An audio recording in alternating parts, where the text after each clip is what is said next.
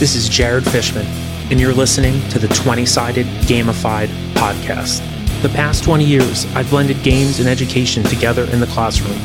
I'm a history teacher, a game based learning specialist, and I serve on the board of HMGS Next Gen Inc. and the North American Simulations and Games Association.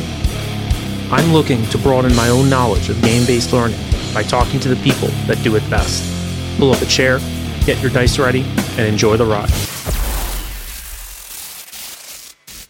All right, everybody. Good morning, at least uh, from Connecticut. I don't know where you're listening or what time you're listening, but it's morning for me. Um, it's so nice to have you guys here.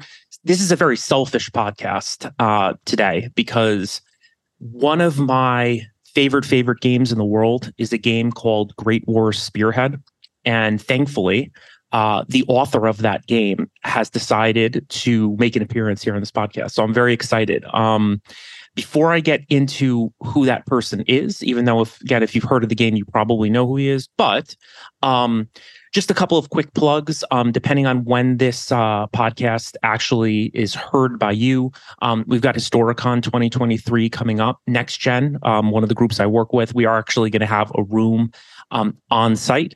So, depending on when this podcast comes out, either you may have already gone to that room if you are a wargamer and you're going to be there, or again, if if this podcast comes out before the convention, then um, you know we have a room. It, it has something along the lines of three or four tables, and we'll be running games in there all day. So, um, hopefully, we'll uh, see you guys there. Now, um, to the actual podcast today. So, uh, Mr. Shawn Taylor from lovely Canada, I'm sure he'll get a chance to talk a little bit about that wonderful, in some cases, snowy place. Shawn Taylor is the author of uh, Great War Spearhead, amongst other games. But to me, as I said at the very beginning of this, selfishly, it's one of my favorite games. So, he was one of the people that I, I thought a lot about when I started this podcast, and I knew that I wanted to get him on. So, uh, Shawn, I think you can hear me, right? I can, Jared. Yeah. Good morning. Yeah. Good morning to you. How are you? I'm fantastic. Awesome. Um, everything's good. Yeah. No, very cool. Um, so by the way, before we get into um, you know, rules writing and, and, and things along those lines. So I don't know, you want to talk about Canada first? Can you uh let our viewers know or our listeners know where exactly in Canada are you located? Okay, I'm uh I'm about 32 miles as the crow flies north of Seattle, Washington. Uh, I'm on Vancouver Island, um, capital city of British Columbia, which is the westernmost province. Um, but I live in the what we call the Western community. So, like, I look right out over the Strait of Juan de Fuca. Oh, I lost you. Now I'm there. Sorry, that was my bad. I was still muted. Um, and it's mostly out of excitement. So, okay, correct me if I'm wrong. So, Vancouver Island, right? Yeah. Isn't that where all of those History Channel shows are uh, filmed. I can't remember the name of it. The one where basically people kind of get let loose into the wild and they have to kind of survive. I think there, that's Vancouver Island. There is a, some some of it is done here. Yes, uh, they've done uh, Amazing Race Canada and Amazing Race uh, uh on Vancouver Island. The Juan de Fuca Trail is world famous. Yeah, that's on the west coast side of the island, and it's about a well, it depends on how fast you go, but you four or five day hike uh, out in the middle of nowhere, right on the like you know you see some spectacular vistas. Yeah, I was going to say it's it's considered one of the like most beautiful places in the world to visit. And yeah, see. I, yeah, it, it's I, a great. I love it here, and the, the climate. As far as you know, if you talk about Canada being uh, a little colder than the United States uh, in general terms, Victoria is the most mild climate in Canada. So we don't get huge fluctuations. I mean, it's changing a little bit now, but we don't get huge fluctuations in um, in our uh, general temperature. So it's really nice. You don't get a lot of snow. You don't get it really hot in general terms. Now we have had the heat domes like everybody else recently, but uh, overall, yeah, you can wear a t-shirt and jeans uh, probably about ten months of the year here. That's super cool. And I do know uh, the wildlife is also pretty wild there. Like you guys have a lot of lot of different kinds of animals. Oh yeah, yeah. We we've got bears, uh, um, what they call the uh, coastal wolf, uh, cougars, uh, raccoons. Like I get deer in my yard every day. My dog chases them out, and uh, that's awesome. It's a good dog, I guess. I mean, deer are not very smart, so um, I don't know. They're always causing accidents. But then again, I guess like if they could talk, they would probably blame us, you know, for being on their being on their territory and such. So absolutely, yeah. So did you grow up there? Um, I I grew up in British Columbia, yes, but I was born in uh, uh, a place uh, in the Rocky Mountains, and uh, it's called Revelstoke. It's right at the it's a uh, at the mouth of a pass called Rogers Pass. Mm-hmm. It's the Highway One of Canada runs through the Rogers Pass. So that's where I was born, but I grew up in a little place called Armstrong, which is uh, world famous for cheese, if you can believe it. And uh, it's just it was a little dinky hump town 900 people when i was growing up. It's it's much bigger now but i mean it's still not a metropolis it's a town. But it was right in between two really cool valleys uh, the okanagan valley which okanagan lake runs all the way down almost to uh, washington state. And then washington state has its own okanagan valley but spelt slightly different and then uh, the other one was Shuswap Lake, which is a or Shuswap Valley, which is a, a completely different uh, um, geography. So Okanagan Lake is almost desert around it, and Shuswap is all um, central forest. Like it's it's a it's an incredible change um, from one to the other. So I, I was really lucky. We grew up grew up in lake country, and uh, uh, you know we were riding bikes around the town for uh, you know when we were eight years old. You ran rode all the way around the town. The biggest fear you had was the dog that was going to run out and bite you in the ankle when you drove by. no, that sounds like a that sounds like a great childhood, a great place to grow up. I'm always amazed by just the physical and sheer size of Canada. And and again, like I, I kind of mentioned the stereotype of Canada being cold, but given how massive it is, you do get so many different types of geographical features, you know, depending on where you are, which always kind of amazes me about the country. Yeah, yeah. Well, I mean, you know, it's the second largest country in the world for landmass, and uh, it's it stretches from the Pacific to the Atlantic uh, to the Arctic oceans, and uh, you know, it, like right here on Vancouver Island, you've got anything from uh, uh, coastal rainforest to uh, uh, Mount Washington, which has the generally has the highest snowfall on a ski resort anywhere in Canada. So, you, you, and that's only an hour or two hour, two and a half hours from my home, and that's all on Vancouver Island. So you you get a real mix. I mean, we've got rattlesnakes in the Okanagan, and then we've got moose and grizzly bear uh, ten miles from there oh, gotcha, gotcha. So you really like you rival Australia in terms of uh, wildlife. That if you're in the wrong place at the wrong time, it'll get you. it, yeah, that possibility. yeah, indeed. So, um, in terms of like your sort of like gaming origin story, um, when did you discover I mean, any kind of game, miniature war gaming or role playing, or like like where where does that kind of uh, start in terms of your life? Well, okay. So, um, first of all, I'm the youngest of seven kids, right? So, um, my oldest brother is 19 years older than me. And when I was, uh, I think I was three, he bought me two boxes of Airfix uh, um, soldiers. One was Afrika Korps, the other was Eighth Army. And I fell in love with them. Now, all my family, like I, you know, I've got four brothers, um, my mom and dad, um, and I have two sisters, but m- all my brothers served in the military, as mm-hmm. did I for seven years. And uh, my mom and dad both served during the war, right? So I have I come from a martial background, and the whole idea of being uh, of, of, being interested in the military just came I don't know naturally, I guess. And uh, yeah, so that's that's where I kind of started the idea of of wanting to collect more and more miniatures was was from way back when I was three years old. Now actual gaming, I, I got my first board game, Avalon Hill Battle of the Bulge, uh, when I was 11.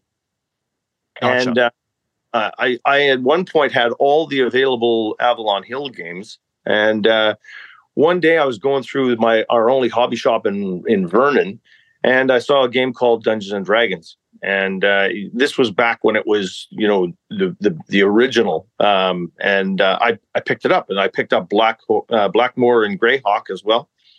And I, I got into role playing games and I I still have a, a large flavor uh, like outside of Great War Spearhead a lot of my games have a, a role playing flavor to them because I really like that kind of uh, idea. Yeah. And uh, yeah so it, it, I, I sort of grew from there no, that's awesome. I um in terms of all of the different components of your sort of gaming origin story that you're talking about, it's interesting. So many of us have so many connections there because literally, as you were talking, I mean, my own father gave me Airfix figures as well. At, at, you know, like in my formative years, you know, uh, I can clearly remember um, setting up like a diorama of the Battle of Tobruk. So you know, there's such overlap there, and then of course the role playing thing as well. I mean, D and D is just um, it's really just at the top of the heap when it comes to like you mentioned the word gaming to somebody, and D and D is often like on the tip of their tongue. So so it sounds, and also Avalon Hill too. You know, I I wasn't too into um like squad leader and things like that, but I knew about it and I had a few of the games, you know. So there's a lot of connections there. Oh, for sure. Yeah. Yeah. Did um when you played those Avalon Hill games, did you have like a community of people around you that also played or were you doing solo stuff or how did that work for you? Uh, well, there was there was of course my my uh, network of friends that were in school with me. And, okay. and Armstrong was only 900 people, right? And then you go to Vernon, and Vernon at that time I think was about uh, seven or eight thousand. So they did they did hold, um, for lack of a better term, conventions. They weren't really conventions. It was uh, the the, was the the hobby shop in Vernon was called the Model Shop, and the guy that uh, ran it was an ex-military guy from Calgary. He was a PPCLI. Um, Princess Patricia Canadian Light Infantry. Mm-hmm. And when he got out, uh, like he was really into modeling, um, a lot of RC model, but he also was really into big, big into uh, Avalon Hill board games. And so he used to put on um, small conventions, and he would he would give you prizes uh, uh, from his um, his store, right? And often the prizes were Britain. You, you remember the old Britain uh, 54 millimeter I figures? do. I he would do. give you or there was also the Slaughter. Uh, I think they're called Slaughter, or no, Ring Hand. Uh, uh, soldiers and and cowboys and uh, and uh, indigenous uh, warriors, right? Mm-hmm. And but he would give you a package of them, and there would be like ten or fifteen in it, it like if you won the won the game or whatever, right? But yeah. and we're the top of the heap, you might win a, a new board game from Avalon Hill or something like that. Um, yeah, so there was that network, but my my network close to home because I mean, you know, back then I the the the chances of going to Vernon, which was only 11 miles away, was like a once a week trip with your mom and dad, right? So you didn't drive 11 miles unless it was absolutely necessary because that gotcha. was a long. gotcha. So no, it makes I, sense. I had about five or six friends, and we were all in high school together, and well, you know, junior high and high school together, and we played played games together. Um, Richthofen's War was huge in in school, um, I had 48 kills and I got shot down by a brand new guy. it so I happens. Quit playing, quit playing War. I was so bummed out. no, it sounds like you had a nice community around you, you know, and having a, a store like you're describing is so important. Um, and it's just, I don't know, um, I don't, I don't know what it's like in Canada now, like where, where you are, but I find that there are there's a lot more historical miniature gaming happening in comic book stores now than there were before, probably because of games like Bolt Action and Flames of War and stuff along those lines. So it's always nice to see. Right. Yeah, for sure. Yeah. I, uh, my local game store, that's like, um, I could walk there if I wanted to. Um, guys, the, the guy is really good. And, uh, but the vast majority of the people there play, uh, 40K. Mm-hmm and I have no interest in in uh, 40k. Um, just just because it, like I, I, don't like the system. Not that, that, there's anything wrong with the miniatures or anything. I just don't like their system. No, totally. But, I'm literally on the same page with you. Yeah. But uh, yeah, uh, we do see uh, like uh, uh, University Victoria has a very active community, and they are all I would say 90% historic. Yeah. There's guys that play like Mantic, uh, um, was it Kings of War, I think? Yes. And, and a couple things like that. But most of them are, are historical gamers. Yeah, no, that's great. Um, and again, not to get sidetracked, because I know at some point we're gonna we're gonna start to really get into the nitty gritty of Great War Spearhead. But you know, on the on the Games Workshop note, it's just on my mind now because it, it's just stunning to me um, how well they're doing. I mean, they're you know the whole the 10th edition box that i just know because going to game stores and even just being on instagram doing next gen stuff i mean the influencers are out there pushing pushing pushing 10th edition and it's like I, I think it's sold out already. You know, at least the the initial run that the company sort of came out with. So I mean, again, like I was just saying, I'm not. I used to play a lot of that game. I'm not the biggest fan of the rules per se, but I don't know. You have to kind of give them a pat on the back for being the kind of company that they are, at least in terms of their profits. You know. Well, you know, I I started playing Warhammer when it was the original, mm-hmm. and uh, played Warhammer up to third edition. And when fourth edition came out, and I saw the the business model like actually unfolding in front of me, I was like, I'm out. Uh, yeah. I'm not doing this. I I did get back in with them with uh, um, Battles of Middle Earth because mm-hmm. I I like that system, but then they started to come out with the same idea of all the scenario books and everything else. And I thought, no, no, I know what's going to yeah. happen. And sure enough, it was the same model.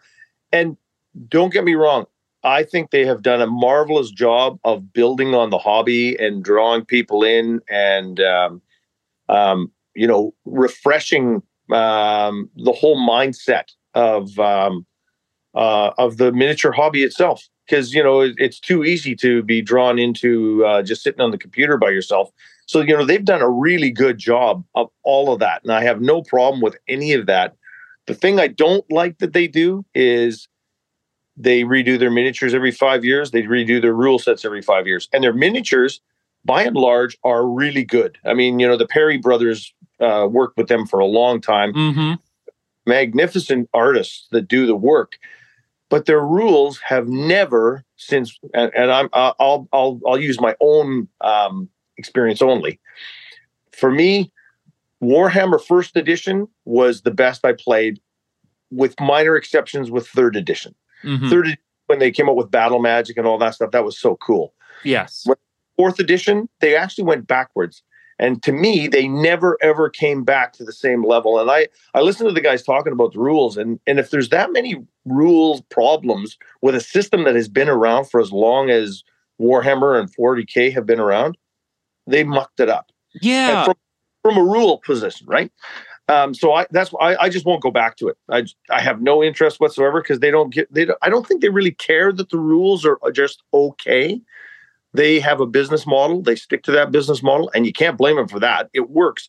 And they draw people into the hobby. So, you know, for you and me and a bunch of people that don't really appreciate 40K or, or Warhammer in general, they're good for the hobby.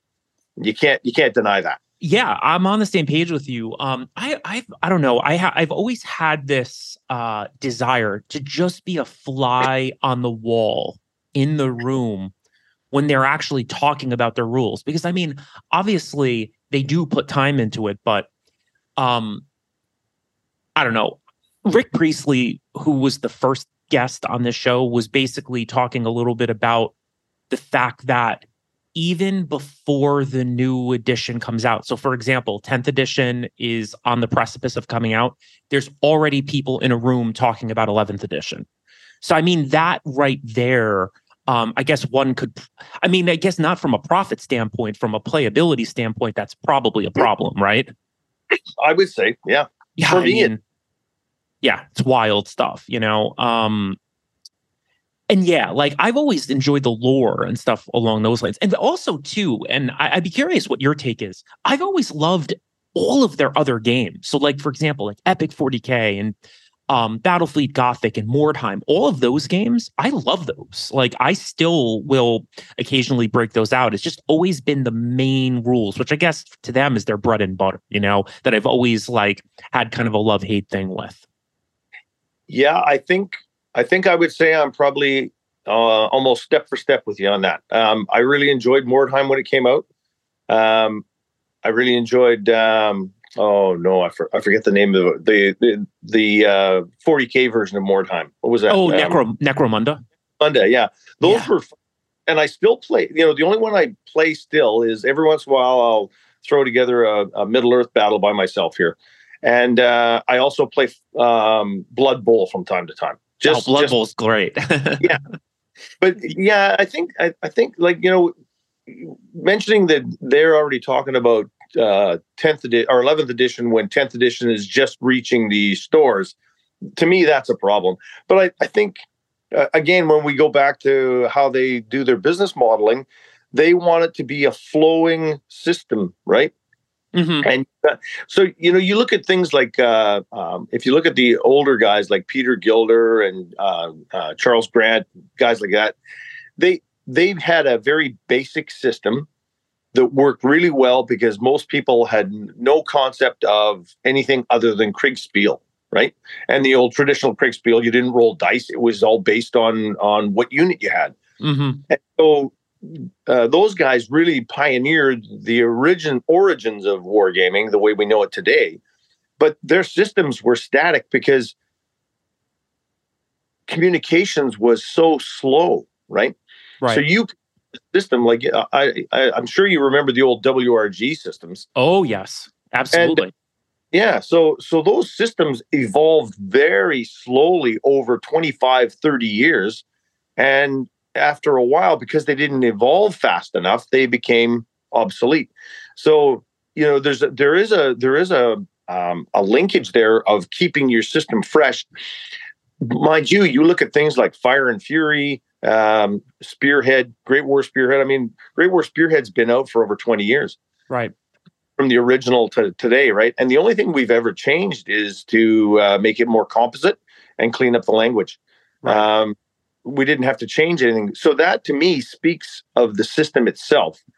Now, if you have to do, if you do what what um, uh, Games Workshop does, uh, where they want to refresh, like I think they actually, they I think they're they they deal well with the um, the social aspect of what's coming through the pipe from uh, from young people because they don't care about keeping you and I in the system, right? Right. They they want to get new people. So to get new people to expand your um, clientele, if you will, you have to look at the youth that are coming up. Yep. So to attract the youth, what's attracting youth today compared to what attracted them 25 years ago is far different. And you know, from that perspective, I think that they probably have it right. Oh, uh, definitely. Uh, I don't definitely. I, I'm an I'm an independent writer, right?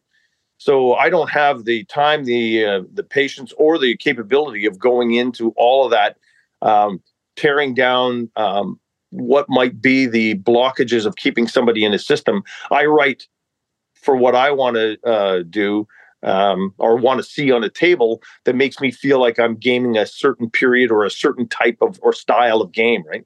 Yeah. I think there's a huge difference between being a rules writer like yourself compared to like massive corporation slash business like Games Workshop or really any. I mean, you could argue the same thing for Warlord games because you know the thing is, and again, I, I I hope I'm not being redundant for for listeners of this podcast because this has come up before, but you know, if you look at Warlord games, if you look at Mantic games, if you look at a lot of the bigger companies and even certain rule sets, like a game like Saga, they've all basically looked at Games Workshop. And if if you're thinking about making a profit, um, a lot of those companies are doing very, very similar stuff to what GW is doing. Whereas I think for you, right? I mean, let, why don't we freeze there? I mean, I don't know what you think about that. No, I think you're you've hit the nail on the head. Um, I think they, they, they go after two things, right? They go after uh, a, a, an ability to refresh on a on a continual basis, and they go after tournaments. Yep. So they're Absolutely. they're all based on cons, right? So you you have a point system it's got nothing to do with uh, what might be considered the reality of battlefield um, um, situations, because if you have any military experience at all, you know it is never equal. Right. right? There's always advantages, whether it's because you have better intelligence, better weapon systems, more troops, uh, better defensive positions, uh, whatever the case may be. There's never ever where it's even, and if it's even, you don't go in.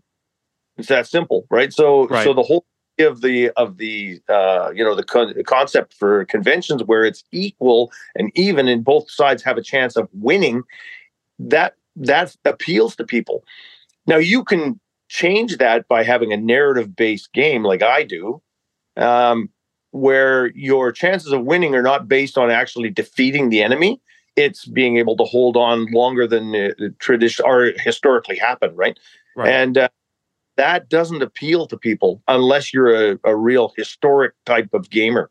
Right. Uh, I get that. You know, that's the that's the the uh, the penalty, um, mm-hmm. or you know, that's the that's what I know I have to deal with is that uh, my systems are not going to be appealing to a massive amount of people unless they know the period.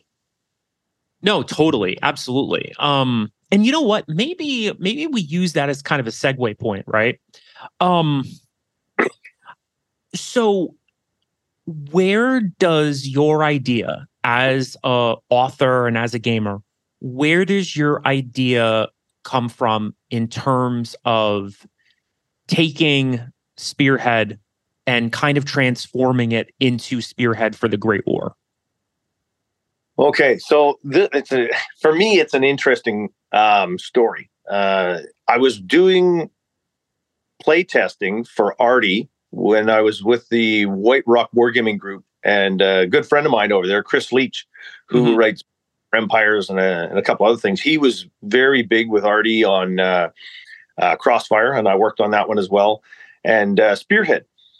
So I was, uh, you know, we were playing along, and we're we're working on the Spearhead uh, um, playtesting group, and uh, I've always been interested in World War One. Like my grandfather won a, a, a medal during World War One that I heard all about in 1918 when he, you know, it should have been a Victoria Cross, but because he was only a, uh, well, he wasn't even a lance corporal at the time. They promoted him afterwards, and he was written up by a subaltern. He only got well, he only got he got a Distinguished Service Medal.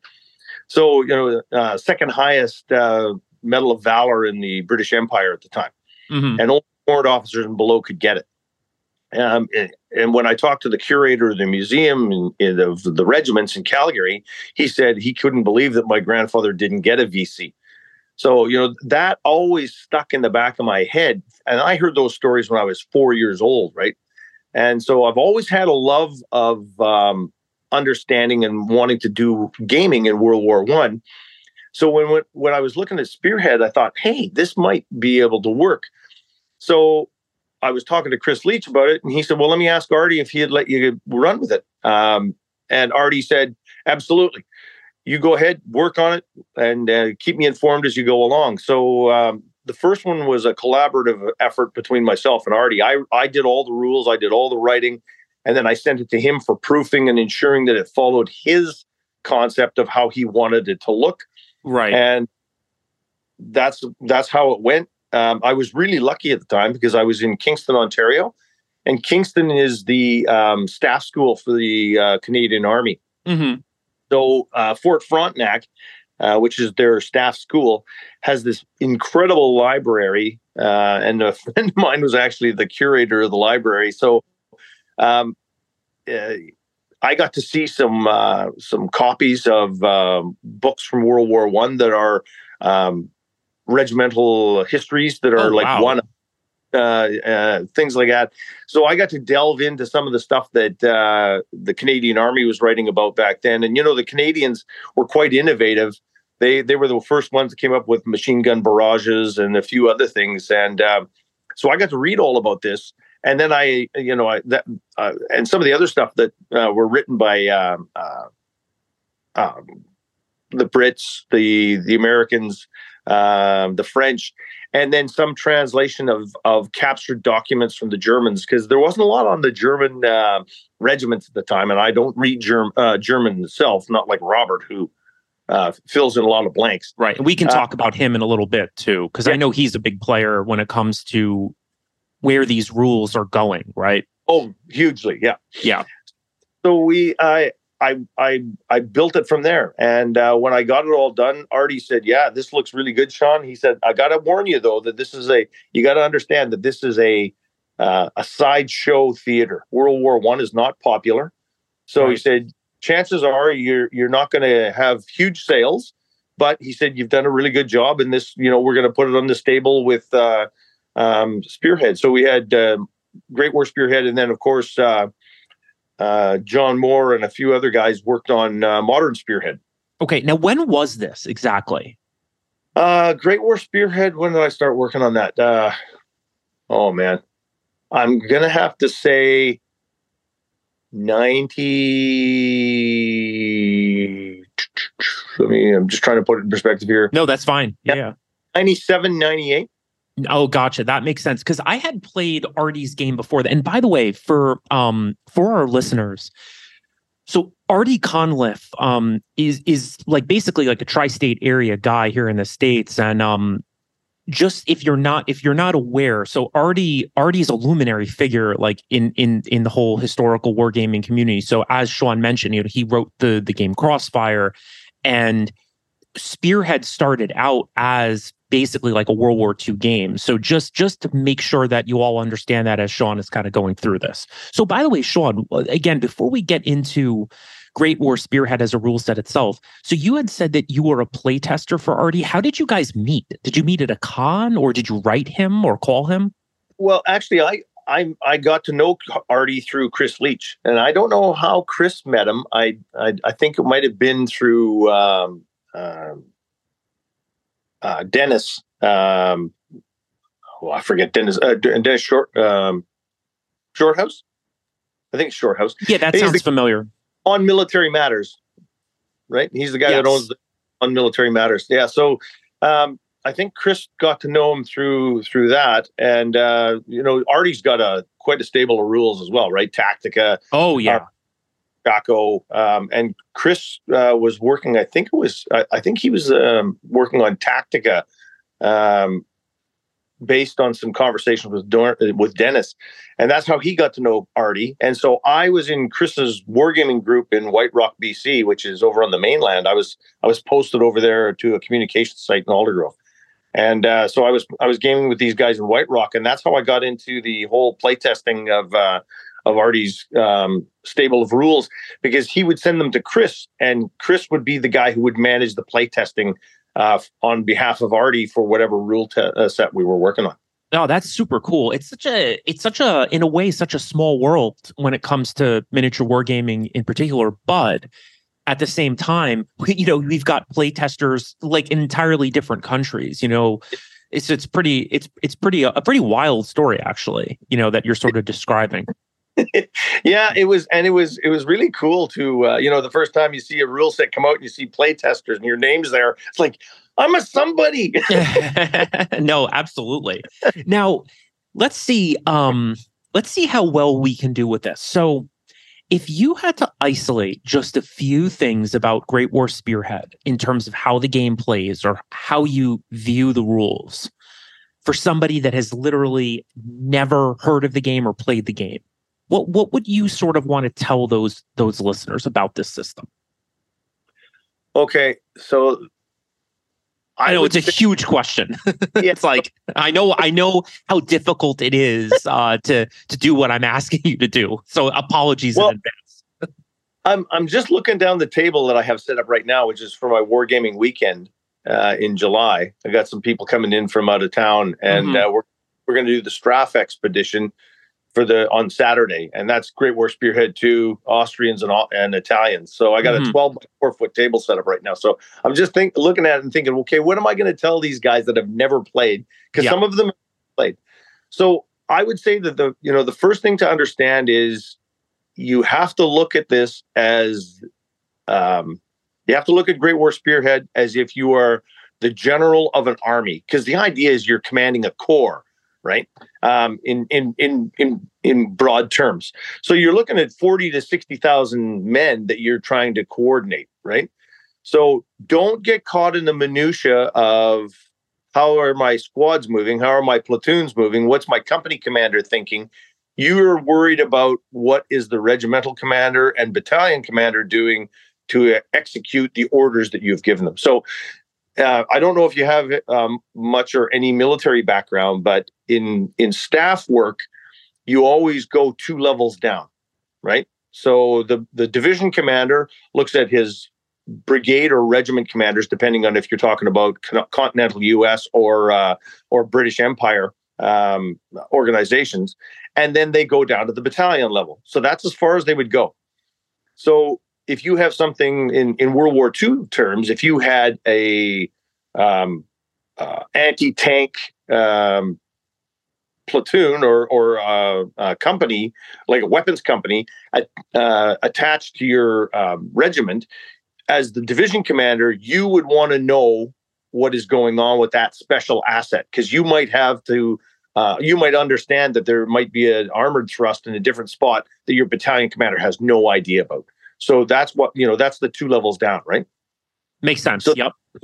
That's important to understand. So, you know, you only drill, drill down two levels. That means you have to issue orders in Great War Spearhead terms down to the regimental commander. So, you know, you're gonna you're gonna give orders to if you're a corps commander, you're giving orders to a division, and then you're going down to the the regiment yep. or so, or brigade, depending on who you you know where you're from. Right. So so for our listeners, what I want you to sort of imagine is imagine your standard wargaming table because I've played this game hundreds of times. Imagine your wargaming table, um, and imagine having a map that, I mean, more or less, uh, is reflective of that gaming table. What you essentially have to do is draw out lines on the map and essentially each of your command groups needs to follow that line pretty meticulously.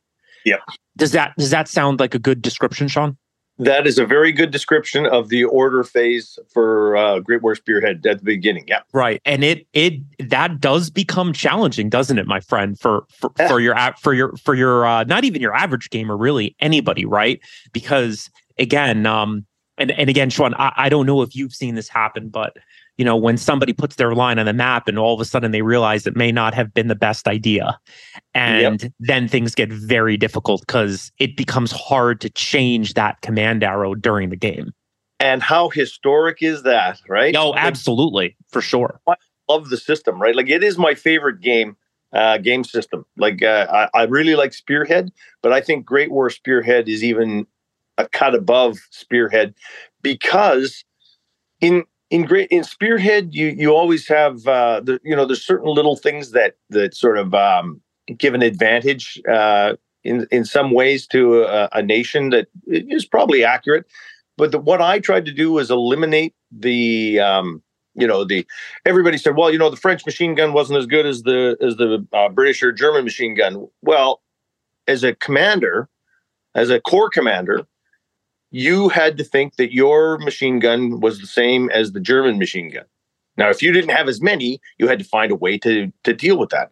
Mm-hmm. So, yeah, so I I just love that whole command arrow thing because that is one of the critical elements of this system, right? Because it forces you to think and like uh, I've had I've had many people tell me over the years, you know, every time I do my order phase at the beginning, I get nervous. My stomach starts churning, and I get that. Like you know, I've I've played this game probably a thousand times, mm-hmm. and I, every time I have to do orders, I'm like, oh man, have I got that right? Yeah.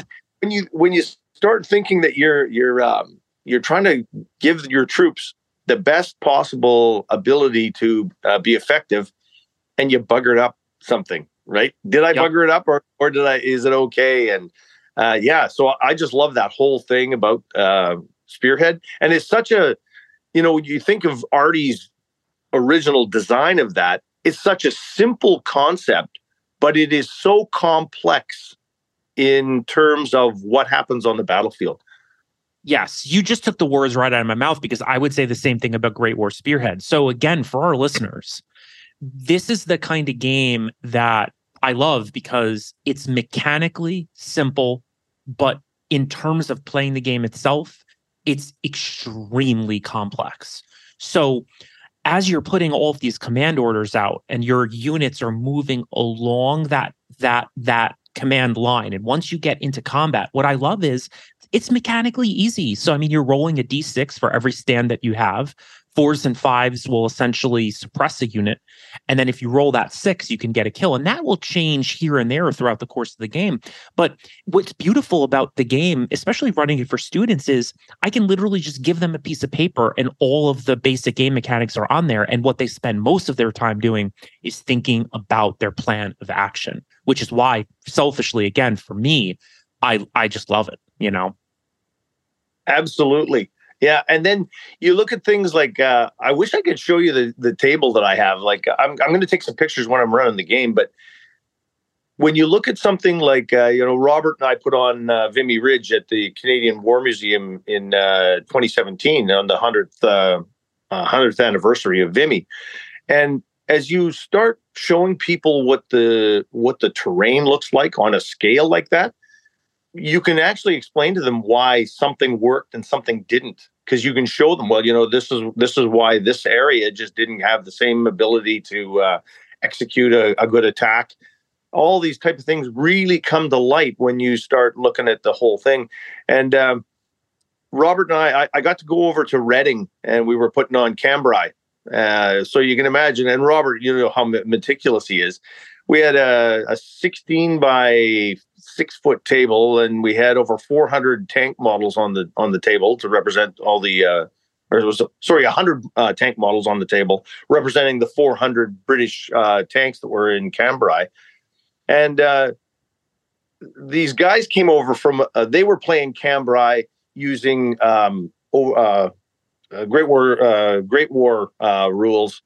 Um, I think it's a modification uh, or modified version of uh, um, uh, Warhammer. Like it was, a, yep. it was. This was quite a few years ago, and they said, "Oh, we're doing Cambrai too." And they, they came over to our table and they're going, "Is this the whole battle?" And we said, and Robert goes, "Yeah, why? What are you doing?" And they and they said, "Well, you know, we're doing the attack of whatever. I can't remember which regiment it was, like the Dorcher uh, right. And Robert goes, "Oh yeah, this would be right here." And he shows him a chunk of ground, and I'm not, I'm not joking. It was about three inches yeah. square, right? And that was their whole table. And their table looked very beautiful, right? Like you know, we went, we went over and had a look, and they, you know, they had nice models, and it all looked really good. But you get no, you get no real concept of what it was like because you know you always hear the stories, line, uh, you know, uh, lions led by donkeys and that kind of stuff. And I'm not a, I'm not an advocate of that. I don't believe in it at all mm-hmm. because I've moved the troops around the tables that these guys had to deal with uh, in real life and simulated or gaming wise you can see why they had such difficulty. And and it wasn't lions led by donkeys. It was guys trying to learn new tactics new innovations on the fly in combat. Right. No trial. You know they didn't do trials like we do today. I mean sure they had trial a tank yeah. but the stuff was done first time with 10,000 guys going over the top. Well, you know what's funny? Well, there's two things that I, I, have to keep in the back of my mind because I do want you to tell our audience who Robert Dunlop is because I know he's pretty much like your partner in crime, so to speak, when it comes to the rules. But something you you know you just said is, I think, so important. I I think that World War One is honestly one of, from an academic standpoint, it's one of the most misunderstood war uh, wars, um, really almost ever because so many times like a student will sit in my classroom who only has like a cursory understanding of world war one and they'll kind of say oh like that's the war with the trenches and nothing happened and to me more happened in those four years i mean if you look at the way an army performed in 1914 and you compare it to 1918 i mean you're talking about worlds of difference and you're right it's all literally happening as people are dying which is really like a uh, a really unbelievable sort of kind of conflict. You know what I mean? Yeah, absolutely. The, yeah. So, you know, just just expanding on on what you were talking about. Um, I, I, I used to talk to um, uh, a lot of military groups when I was uh, still in, right? Um, so I was one of the senior chiefs in the Canadian Navy, one of the top six chiefs and uh, chief petty officers. And uh, so I, you know, I used to talk to people all, about a lot of different things, including history. And uh, you know, you would talk about uh, the evolution of combat, and um, I would use the example that in at Vimy Ridge, uh, we sent roughly 110,000 British and Canadian soldiers over the top over a over a uh, a length of roughly uh, 10 kilometers. Right, so 10 kilometers length of battlefield, 110,000 people. Now you you try and put that in perspective um, when I uh, when I tell them at D-Day, June 6, 1944, the British, Canadians, and uh, and Americans sent in about 110,000 guys over 50 miles mm-hmm. of terrain, right? So that speaks to an understanding of uh, of the actual um, concentration of force, especially on the Western Front, the World War One generals were dealing with, right? Right. And and the idea that like you know I I, I know exactly what you mean. Everybody thinks that uh, that scenes from Passchendaele or the Somme is World War One, and it, nothing can be further from the truth, right? Right. There were there were some definite periods where it was stagnant, but uh, when you when you look at the war overall, I mean, look at look at the uh, you know the Italian front, uh, the Eastern Front, Mesopotamia. There were things being learned on all those fronts because everybody had advisors on every front, right? The, like you know, the there was uh, Italians watching what was going on in the Western Front. There was French and British up on the Italian front. There was um, everybody had uh, people watching the Russians and uh, seeing how they were doing business, and the and the uh, the Allies were the same. The you know the Austrians had um, advisors down down in uh, Suez with the um, with the Ottomans, and uh, the the the idea that um, you know they tried wave attacks because uh, the linear attacks they used in, in the beginning in 1914 didn't work, so they used waves. Right. Well, the wave attack didn't work any better, not because it was a bad idea, but because they didn't have enough artillery to stop the machine guns from cutting down guys in squads. So then they enhanced the artillery. Well, when they enhanced the artillery, the, the defender would just simply move out of the trenches, move 50 feet forward, and lay down. And it took them a while to understand that that was happening. Right. So you had all these other things going on. Like, I mean, have you ever read much on on Mesopotamia? I have, but I mean, I, I'm not I'm no scholar on the uh, yeah. era, but I mean, I I've you know most of my academic work when I got my master's in history, um, most of it was about World War One. Hence okay. why I love your game so much because I am going to make a point in a second. Well, no, I feel like I should make it right now. Um, everything that we're talking about, the thing that I love more than anything else about Spearhead is everything that Shawn and I are talking about on an academic level, you will see on the tabletop. Like you will understand these concepts more by playing Spearhead, which is really like the highest compliment that one could give to a game. So sorry to interrupt you, Shawn, but no, I felt no, like I had to point that out because people will see all of this when they play. Yeah, I, I appreciate your comment, Jared, because like you, you, you hit the nail on the head. It, it for me when I game, when I write rules, I want the people that are going to play the game to feel like they're gaming whatever concept I'm trying to put forward, whether it's um, uh, Great War Spearhead 2, of course, is the is the big one. But you know, I, I wrote uh, Morir por l'Indochine, uh, Inept, which is International Extraterrestrial Paranormal Tactical Teams. Right. And people to get that feel that they're doing whatever it is that I'm trying to uh, to emulate on the on the on the table. Right. So, yeah, the I mean, if you if you decide you're going to throw in your infantry division without any support, they're going to get gunned down before right. they even get to they oh they they will. Um, and you know what's kind of interesting? Um, and I am going to poke fun just a little bit, right? Yeah. Um, you know, I, I have I've definitely had moments where some gamers who are used to games where they can do whatever they want whenever they want, they can be very frustrated by yes. a system like Great War Spearhead. And again, I am poking fun just a scotch, but um, you know, because I guess for people like you have to kind of play the games that kind of speak to you. Um, but you know, it is interesting, you know, like uh, war is not like that. You can't do whatever you want whenever you want, which I think again, Great War Spearhead, you know, does a good do- uh, a good job kind of reflecting.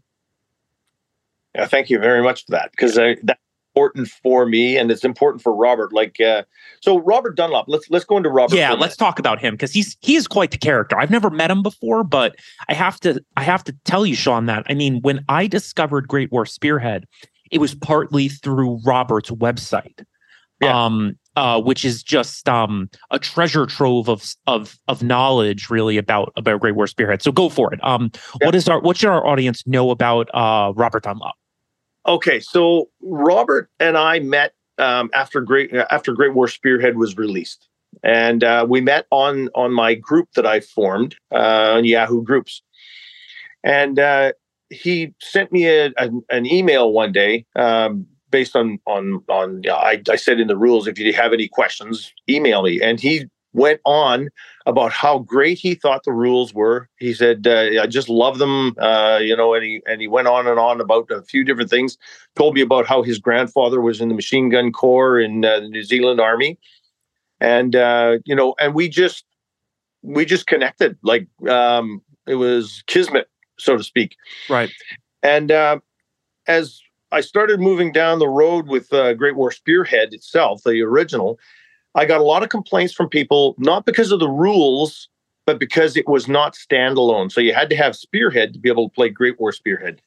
So I started to talk to Robert and Arty about doing a standalone set, and Robert said, "I'm all in. If you want help, I'm I'm in. Let just let me know." And so we decided to uh, uh, to go ahead with Great War Spearhead 2.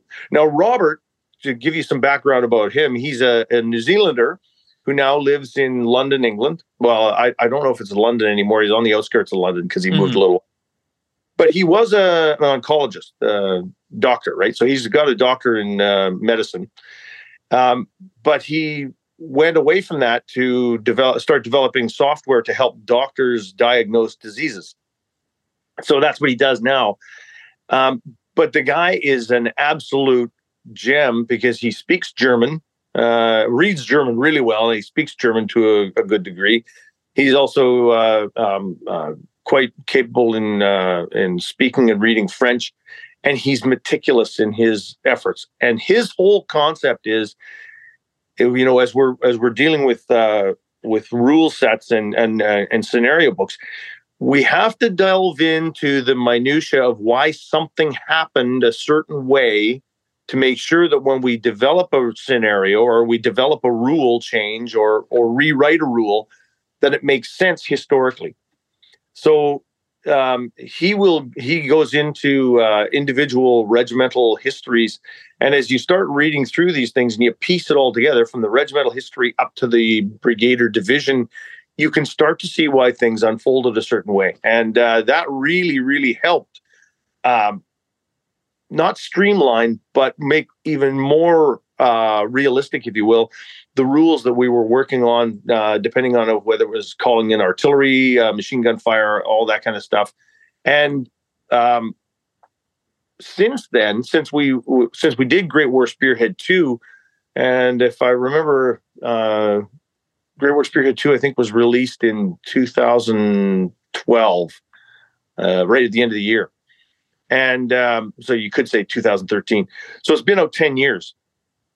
And uh, since then, we have learned oodles more about uh, World War One, primarily because of what Robert has been going through with all the German histories he's got. And uh, so that's, you know, we started looking at some things. And the rules for like you know when we start working on Great War Spearhead three, the rules won't change a lot because uh, we think we've got most of it down pretty pat. There will be some changes, like we want to make sure the artillery's cleaned up a little bit, mm-hmm. and mm-hmm. want to we want to relook at the the sort of like I, I put in trench warfare combat as a sort of a generic capture for people who didn't know how to game uh, trench warfare, mm-hmm. and that's a lot of people away, right? So we, uh, when I did the original, I was working with myself and Mal Wright, and so we based a lot of it on um, on the Western Front only because we didn't have a lot of other um, background. And you know, Eastern Front trench warfare did happen. It wasn't quite as uh, as dense as uh, West, as you right. know, but um, it still has a, a, a, it still has a port uh, part to play but it's maybe not well represented the, the way I wrote the uh, the original rules for trench warfare. So we're going to work on that a bit to try and make it um, uh, not less generic, but um, try and keep it a little simpler to organize, but still have a capture of whichever front you're going to be playing on. Right. I think what's. Um, I'm sorry about that. Go ahead. No, no. I was just just I was just finishing off just to, to emulate it. Yeah.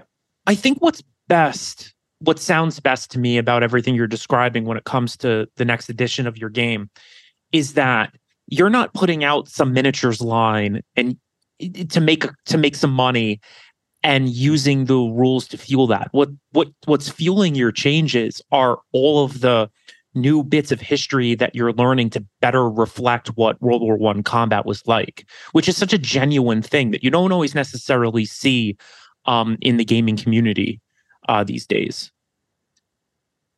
Yeah, that's. I, I mean, it, it's important for uh, for Robert and I, and and now Robin Sutton, who's another guy who's uh, he's a New Zealander. Um, Robin uh, is another guy who's working with us a little bit on uh, on uh, some scenario books in the past, but now that he's retired, he's going to be working with us uh, quite a bit with Great War Spearhead Three.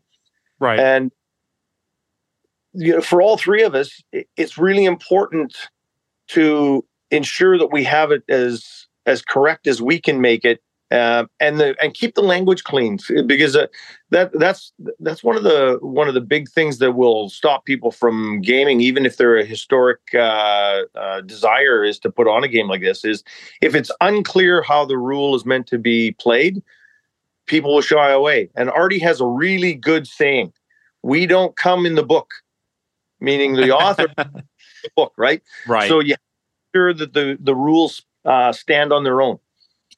So um, and and I will take the hit for a couple things like the the uh, you know you you write what you know right? And for me I'm I'm an orator more than I'm a writer. So people tell me well just just write the way you speak because that'll work. And I try that but I'm uh, I'm easily led down a rabbit hole Right? Well, hold on, so, though. Being a teacher, that is a ridiculous thing to expect. Like the way one speak it speaks is never how one writes. They're two fundamentally different things. So whoever is telling you that, Shawn, just ignore that.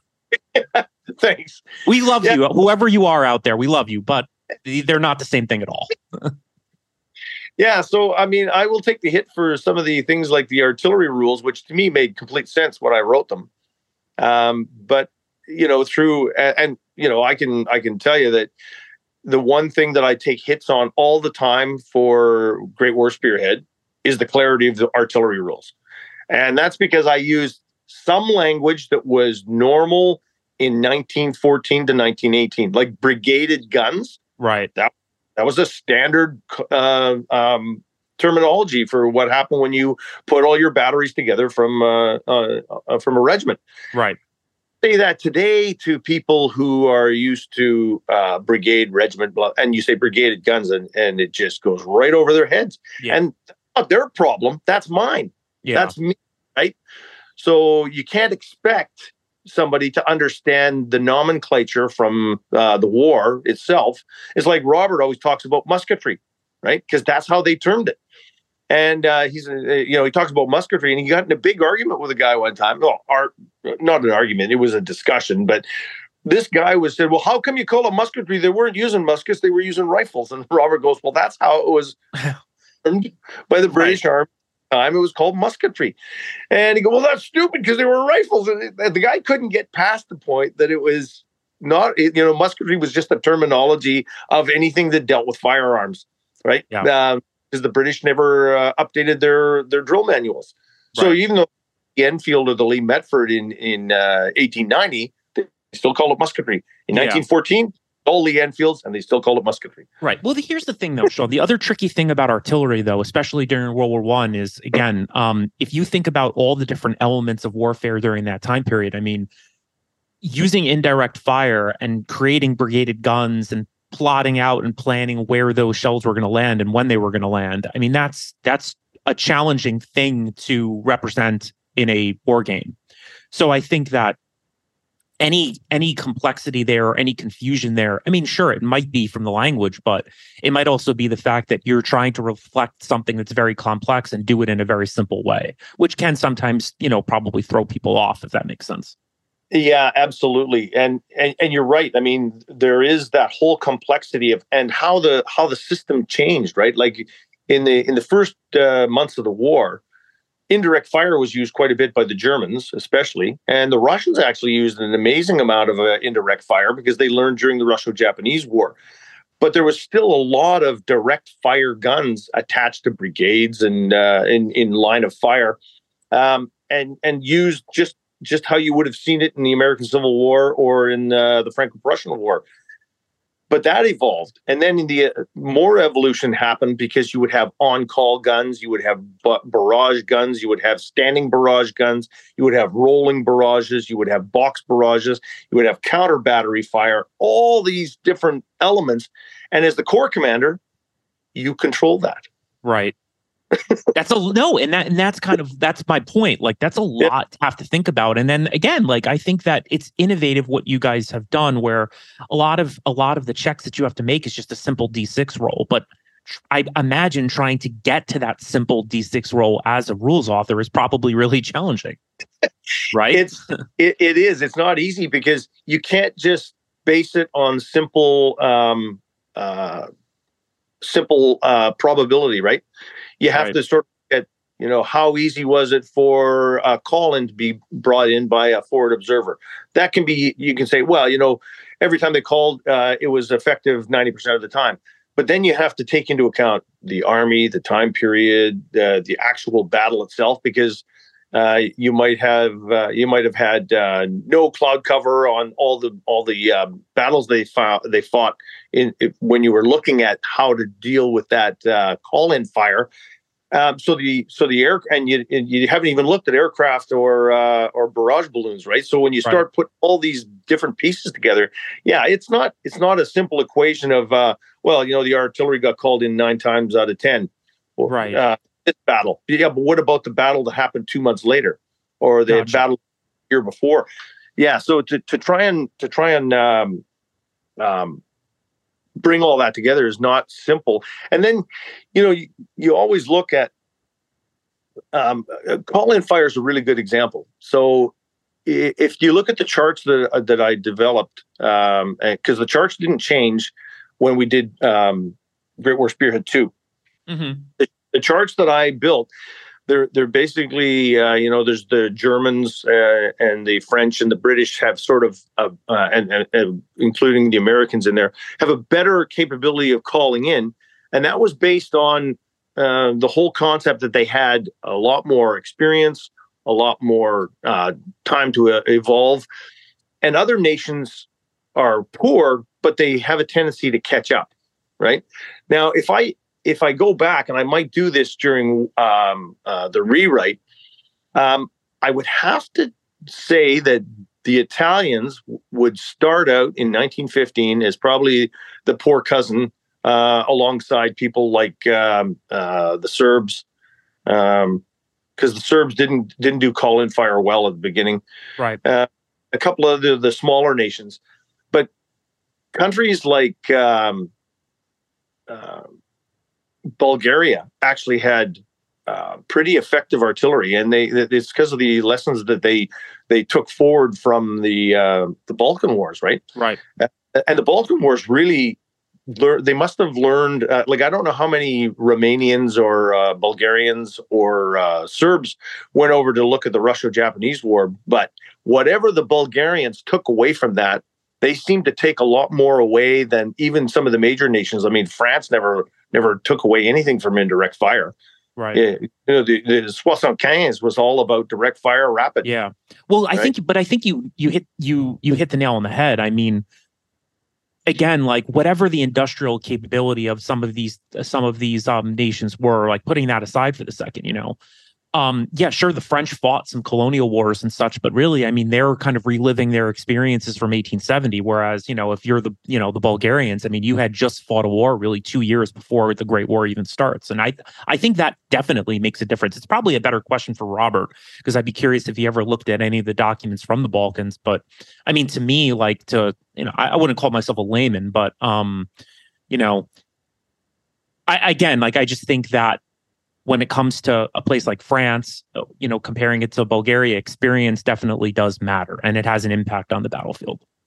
Oh, absolutely. And, and you can see that from the, uh, it's funny, eh? Um, if you read Showalter's book on, uh, on Tannenberg. Yeah, I have it. It's on my bookshelf upstairs. Yeah. yeah. I know and, exactly and what you're talking about. The Germans were absolutely flabbergasted with the fire effect that the Russians had. Yeah. Right. But then they ran out of ammunition so quickly. Yeah, because this is yeah, yeah. Go ahead. Yeah, the stockpile was just not enough, and then you got to look at why the stockpile wasn't enough, and a lot of it boiled down to uh, corruption. Yeah, right. They the Russians did really well in like the first week and a half of the war. You know, yep. I mean, when they had weapons um, and and uh, and armaments, I mean, they did an exceptional job. You know, once they started to run out of those supplies and some of those command issues, and again, like you nailed it, it's like that that sense of corruption, especially at Tannenberg, where you have two army commanders that are not even on speaking terms practically, yet they're trying yeah. to coordinate coordinate an offensive, you know, over hundreds and hundreds and hundreds of miles, you know. Yeah. So let me ask you something because I know this is something that came up um, before we started, and I know that we're we're a little short on time, but I, I definitely wanted to get this question in. Yeah. So here, and I'll I'll kind of start it with a little bit of an example. You know, so there have been times where I've played Great War Spearhead with friends, and again, like you know, maybe friends who are more used to those more freewheeling types of games, and this is something that's come up. Is Great War Spearhead a game or is Great War Spearhead a simulation? And again, when I use those words, um, when I think of a simulation, I think of something that almost has not necessarily a fixed outcome, but it, I think that simulations tend to be something that are more, it's more important to re- reflect the history than to have kind of a really freewheeling game. Whereas a game, it's more about your dice rolls and having fun and things like that and kind of put the history aside. That, that's kind of my definition. So for you, Shawn, where do you where do you think Great War Spearhead falls on that spectrum? Okay, so I think I, I got to caveat this uh, not carefully, but I I, I want to make sure that it's understood that I think it can capture both um, based on the player right? Like if the if somebody sets up a, a one-off game, it can be very much a game. Um, but if you, you you can actually go into too much detail and take away the game capability of like you know the gaming capability of making it fun for both sides if you go strictly historic now when i say strictly historic that's where you would get into the simulation so i would say Great War Spearhead 2 or Great War Spearhead system is is really a simulation game. no, that's a that's a great answer. So you're because, saying kind of somewhere you you can kind of get both. You can, and um, you know, a good example is um, if you uh, like, you know, I, I'm working on Days of May right now, right? And Days of May is the Italian War. Uh, so it, it, will take you through from the Italo uh, Italo uh, Turkish War mm-hmm. all the way through to 1918, and uh, uh, it encompasses all the uh, different theaters the Italians were in. Right. So, if you talk to anybody that knows anything about World War One, and you say Italian front, they immediately think Isonzo, twelve battles, what a useless thing, right? Yeah. And first of all, I won't even go into the detail of why it was the only option for the Italians, really only option, or that it wasn't all as bad as people are led to believe, even though there was some horrible, horrible uh, errors made at the uh, Supreme Command level. Um, uh, and make no mistake, those guys were fighting over terrain. Most of the guys in the Western Front would have gone, "Oh my God, what is this?" Right. Right. But the Italians, the Austrians fought over it like it was nothing. So all that aside, if you were going to do the assault on uh, the Carso Plateau, historically, don't bother. It, it, it would just be a nightmare for the Italians, as it was. Yeah. So as I'm building the game, I am following all the historic data, but then I take okay. I so I, am gonna I'm, I'm putting in there that this is what historically happened. So to give uh, a playable chance for the Italians to actually achieve victory, instead of being limited to this, they can do this and this. Um, and you can, and I, I tell the players in the in the scenario notes, feel free to play it out historically if you want. Don't use these options, but if you use this option and this option, that will make it much more uh, um, uh, game worthy. So, you know, when Robert and I talk about things uh, when it comes to historic accuracy, we want to make sure that it is historically accurate as possible without taking away the gamemanship, right? Got it. So um, some of the some of that we we use. Uh, um, uh, John Moore did a really nice. Uh, oh no, was it John Moore? No, it wasn't John. It was. Um, oh, I just lost his name. That's okay. it happens to me all the time. A, a Kiwi um, uh, developed a a system for Great War Spear or for Spearhead that was an automatic scenario generator, and so Robin worked with him to um, to get it developed for Great War Spearhead. So there's victory point conditions that you can uh, use um, that make it that, that take away the the historic simulation side and actually put in some gaming capability so that you know let's say for example you got a hill and the hill was um, uh, an important piece. So historically the french never got to take the hill. Mm-hmm. but game if you say that they take part this part of the hill and this part of the hill they get three victory points and that's enough to defeat the germans. Even though they didn't do it historically in the game they could very well succeed in that, and that would give them a victory, which would have been better than what the historic result was, but still wouldn't take away um, the historic accuracy of what was going on in the field. You see yeah. what I mean? I do. No, I, I, I get it completely. Um, and and you know when I think about Great War Spearhead, but I would also say a, a, like games of that ilk where you're kind of you have elements of a standard game and you have elements of a simulation together. Frankly, for me, I, I I've gotten accustomed to just I'm going to draw a map up and I'm going to put you know terrain features that would have been reflect, reflective of a region but what I find is by doing it that way and not necessarily fixing it to like a real place or fixing it to like a real battle, it does kind of open up more possibilities for players where they've never seen this ground before. Like even for your average gamer who likes World War One, but maybe doesn't know a ton about the war, but they know what the Somme was, right? Yeah. So maybe thrusting them into that situation isn't necessarily as exciting as saying, here, you haven't even seen the gaming table yet. All you have is this map. How would you deal with this with this terrain not necessarily knowing where the enemy is? You know i, I find that can be pretty rewarding as a gm yeah because you still you still have the same tactical advantages and disadvantages. Yep um, but now you're on fresh ground. And that's i mean that's one of the reasons why i put the the um, trench warfare stuff in there the way i did. Into great war spearhead. Right. Gotcha. Yeah so, so can i just yeah, go for it. The thing? So you know, uh, talking about simulations, I wanted to to get into really quickly. Yeah, I wrote a set of rules called Mourir pour l'Indochine, and it's the French um, war in Indochina, and the, like it's a it's a huge topic of study for me. I love the period, and uh, you know if you've never read Bernard Fall's books or any of the other ones, they're well worth a read.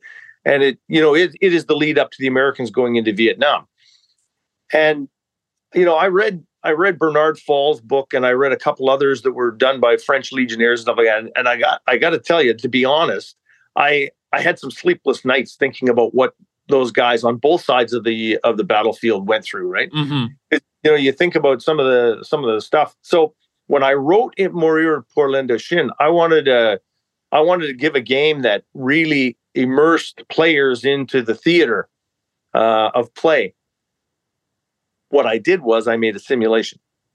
Gotcha. And so, um, much though I love the way the game plays, it is not. Um, it's not easy to put on a game. Like you know, you, the, the rules are all there. You can you can do it, but it's it's hard to um, to know how to run the game if you don't know um, Indochina really well and uh, I sort of missed the mark on that one. So I'm mm-hmm. I'm actually going back and rewriting to sort of simplify things because I did I um, you know in in in uh, in my own words I failed the gamer with my with my rules and uh, so I gotta I gotta redo them. Are you doing uh, that now? Is that kind of the thing you're working on currently? It's one of the things that is, it's it's not um, on my forward uh, forward burner, if you will, but it's mm-hmm. definitely a work in progress, and I'm I'm probably about three quarters of the way through. That's great. So, um, again, because because uh, we're a little short on time, but I'm I'm curious because I've never actually played um the simulation that you're talking about. So, I mean, in again, for someone who has never played a simulation before, how would you describe the game that that you designed about French Indochina? Well, um, okay, so I'm biased because I yep. really like. But oh yeah, well, well, forget about liking and disliking. How does the game work? I think that's that's okay, I think so, what. I'm so the idea is um, the way I the way I built it is uh, the the first book is skirmish warfare. Okay. So you can play it on two levels of the skirmish warfare. You can play individual skirmish, which is each figure is a soldier, or you can play skirmish plus, which is each figure is uh, three uh, three or five, um, basically a fire team. Um, so the idea is that your squad leader um, has to keep his troops within uh, command radius. So, like they have to stay within a certain re, uh, certain range of each other, so that they can benefit from the any direction that the squad leader would give. And the squad leader has a certain amount of uh, orders that he can execute in a turn. Um, but he can't use like he can't do many of them. He can only uh, direct fire, or he can shoot himself. He can call in fire, things like that. So it it limits your uh, scope of what you can do, which historically is is true. Like I, sure. I was in the before I joined the Navy, right? So I know how a section, platoon, and company work um, uh, on the ground floor based on um, when I was in the militia, which was in 1979, 1980. Right. Uh, the, you know the fighting style then was not a lot different than what the French were doing in Indochina. In fact, uh, things like the Aussie peel back from a um, uh, from for breaking contact was developed through use of the French, and then the Australians actually uh, executed a, a, even better uh, procedure when they went into Vietnam, and it's still used today. Right. So you know those type of things are all all in there. Um, uh, because of the scale of the game, weapons ranges are extreme uh, from a from a bolt action perspective because I based it on you know if the, the if the table is uh, one inch is is uh, two meters, your your SMG can fire forty inches.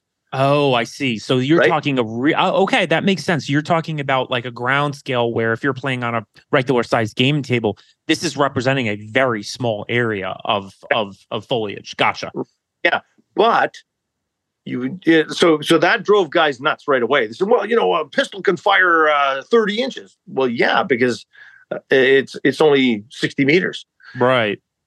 When you start taking into effect the the ground, the coverage, the hills, the the jungle, all of a sudden your uh, your your uh, capability of actually engaging somebody might only be eight inches, right? Gotcha. Might only might only be 20 meters, right? So some people complained to me about that. They said, well, you know, why is the range this far if you can only uh, uh, effectively fire this far?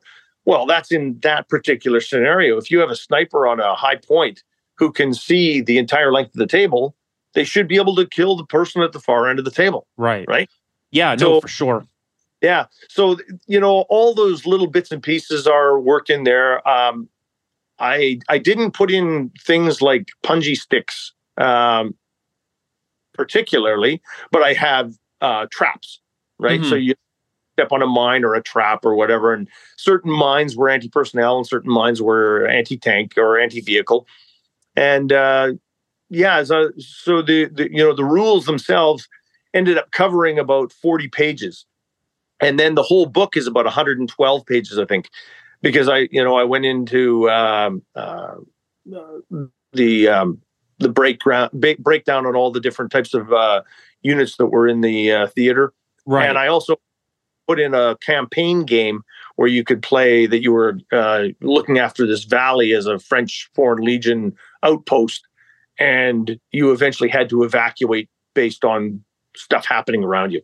You, you know what's interesting? Because um, you just reminded me of something that I had definitely wanted to mention in this podcast for our listeners who might be, again, like interested in pursuing some of these rules, is the fact that even if you don't want to play a game like Great War Spearhead, or even if you're not interested necessarily in a simulation about French Indochina, what I love about your books is that they're just treasure troves of information where even if you don't want to play that game, you can take so much of the maps and all the information about like unit ratings and, and weapons and things like that, and literally use the rules almost as a source book for other things that you're interested in, which really makes the rules booklets um, more like source books to me than anything else.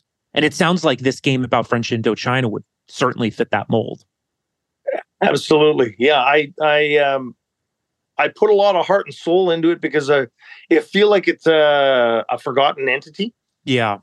Um, you know, when you start reading about what happened there and uh, the various people that went in there to fight and the, you know, the, the Vietnamese people uh, fighting for independence, it's just, uh, yeah, I, I, I, I, I guess I did it sort of as a testament to them. Um, yeah. But it, I know I mucked up the system. Yeah. Uh, all the details good. but uh, the the system itself is too clunky. Yeah. Well, it'll be exciting to see whenever you come out with that next edition. And by the way, on that note, um, here's a question for you. Just um, in terms of like starting to to wrap up this pod, um, if somebody wanted to find your materials online, or if somebody wanted to get into contact with you, um, which is a hope that I have, you know, when this pod comes out, what what would be the best place for somebody to go? Okay, so if they wanted to get my rules, like um, or or any of my books, I sell through Lulu.com under Taylor Wargaming Publications. So you can you can search Taylor Wargaming Publications. You'll find all my books, which are available in print and in PDF. I'm also on uh, RPG Drive or uh, Drive Through RPG, uh, which is well the drive through system, right? So drive through is either RPG or gaming or whatever, but they're all connected. So if you go to drive through and search Great War Spearhead, you'll find me. Gotcha. Uh, that's great. Um, on Military Matters carries all my books. Uh, that's Dennis in uh, in New Jersey. Um, and on on Military Matters is of course an online store as well as a um, bricks and mortar. And uh, what's the name? Uh, Cal- Caliver Books carries my stuff in England as well. So that's you know if you wanted to get the books or the rules that those are the the, the best ways to do it. Um, to get a hold of me, I've got uh, I'm on Facebook, uh, both under Taylor Wargaming Publications and uh, and under Shawn Taylor. And uh, I in in all my rules, I always put in there that if you want to contact me directly, is Shawn Taylor at hotmail.com. And that's S H A W N uh, or sorry, Shawn T sixty three at hotmail.com. Gotcha. And uh, that's it. You know, if somebody had to ask me, wanted to ask me questions directly, uh, that, that's a good way to go. But I also have um, groups for all my rules on Facebook. Um, we only have um, Great War Spearhead on the IO groups um, webpage, and uh, we that's a pretty active group. Actually, we have it a, is. A pretty uh, pretty good discussions there. And Robert's on that one. He's not on Facebook, uh, although he does have a an account. He, he uses his wife's, but he, doesn't get on Facebook very much. But he's still a really busy guy. He's still working, uh, and I'm semi-retired, so um, it, it's not always easy for him to to delve into the other things, especially seeing how he he does everything with the the Great War Spearhead um, uh, website itself. Uh, we might be changing that model a little bit in the next little while because uh, he wants to he wants to get me um, working on that as well. Cool. Well, it sounds Yeah. like you have so much going on, and uh, I hope that your little gaming weekend that you have planned because I've seen the pictures of your game um, on Instagram. So Right. yeah, so for people out there, if you look up Shawn on Instagram, you will find a lot of photos um, of stuff that he's painted, and I, you know, I saw your, you know, uh, your Italy versus Austria board. It looks great. Looks awesome. Uh, thanks very much. Yeah, I'm like I'm excited about that one for sure. How many players are you gonna have? Uh, right now, I have five confirmed, and one guy is hoping to make it, but he hasn't been able to confirm for me yet. Gotcha. Well, good luck with that. Because it should be great. Yeah, and then on that, so that'll be the Saturday game. On the Sunday, we're going to play SOE, which is uh, Special Operations Executive. Right. And that's like your sort of like role playing kind of like pulp game, right? No, no, this one's um, This is different? War, yeah, this is World War II, and it's uh, secret uh, Churchill's Secret Army. Oh, So- cool. That sounds fun. Yeah, you you you uh, you often only have one, maybe two agents, and you have to execute uh, various missions that secret squirrels back then would have uh, would have had to execute. Um, OSS is the the American equivalent, right? And the Gotcha. OSS of course, became the CIA. Um, no, that's so yeah, that sounds great. So everybody's gonna what take on like a small team or like everybody represents one person in the game? Well, um, if you're SOE or OSS, you could have as many as uh, two operatives or two agents, three agents, and then you could have some resistance fighters if you're conducting a raid. Mm-hmm. Um, if you're security, uh, the security forces, they could be 40, 60 strong and include uh, vehicles, um, very seldom tanks, but armored cars are, are not um, abnormal. Gotcha. Um, Yeah, That's Yeah. cool. Yeah, that sounds like so. It's again, it sounds like you have a lot going on. So you'll right. definitely have to come on the pod again at some point. Um, it would be great to have you come back on. And you know what I often will say to guests is, um, you know, the second or third time you're on is when we can really pick a specific point and really just focus the the podcast on that. You know, because again, uh, you know, for the first one, I always want people to get a feel for who the person is. So. Yeah, I'd be I'd be more than happy to do this again, Jared. I love yeah. this kind of yeah, me too. It's why I started the podcast. I just, you know, it's a very selfish endeavor, frankly. Like I want to talk to talk to the people I want to talk to, you know. So um, but and and again, like uh at some point or another, maybe maybe the uh stars will align and we can all kind of get together for a game. That would be a lot of fun. So that fantastic. Cool. I'd love to make for a historicon at some point. Well, yeah, that would be awesome because um, if you can ever get there, I mean, Next Gen, the group that I work with and helped found, um, you know, we have our own gaming space there. So as I mentioned at the beginning of the cast, um, you know, we'll have you know two or three tables, and pretty much games will be going on it pretty much all day. Um, you know, and it's all people that are affiliated with the organization. So who knows? Like maybe, uh, maybe at some point we can get you to a Historicon and we can run a a spearhead game together. You know, that would be that would be a blast. Yeah, for sure. All right, cool. All right, everybody. So, Shawn, thanks so much, and for all of our listeners, um, you know, again, uh, Shawn gave all his uh, information in there, so hopefully, uh, you'll check out his game system. So, see y'all later. Have a good one. Thanks, Jared. Thanks, Sean. Thank you so much for listening to today's 20 sided gamified podcast. I hope you got as much out of the conversation as I did. If you're interested in learning more about the organizations I work with, please visit www.nextgengaming.org and www.nasaga.org. My Instagram handle is hmgs underscore nextgen underscore inc. Until next time, be well, get some gaming in, and roll some 20s. Thank you so much. Thank you.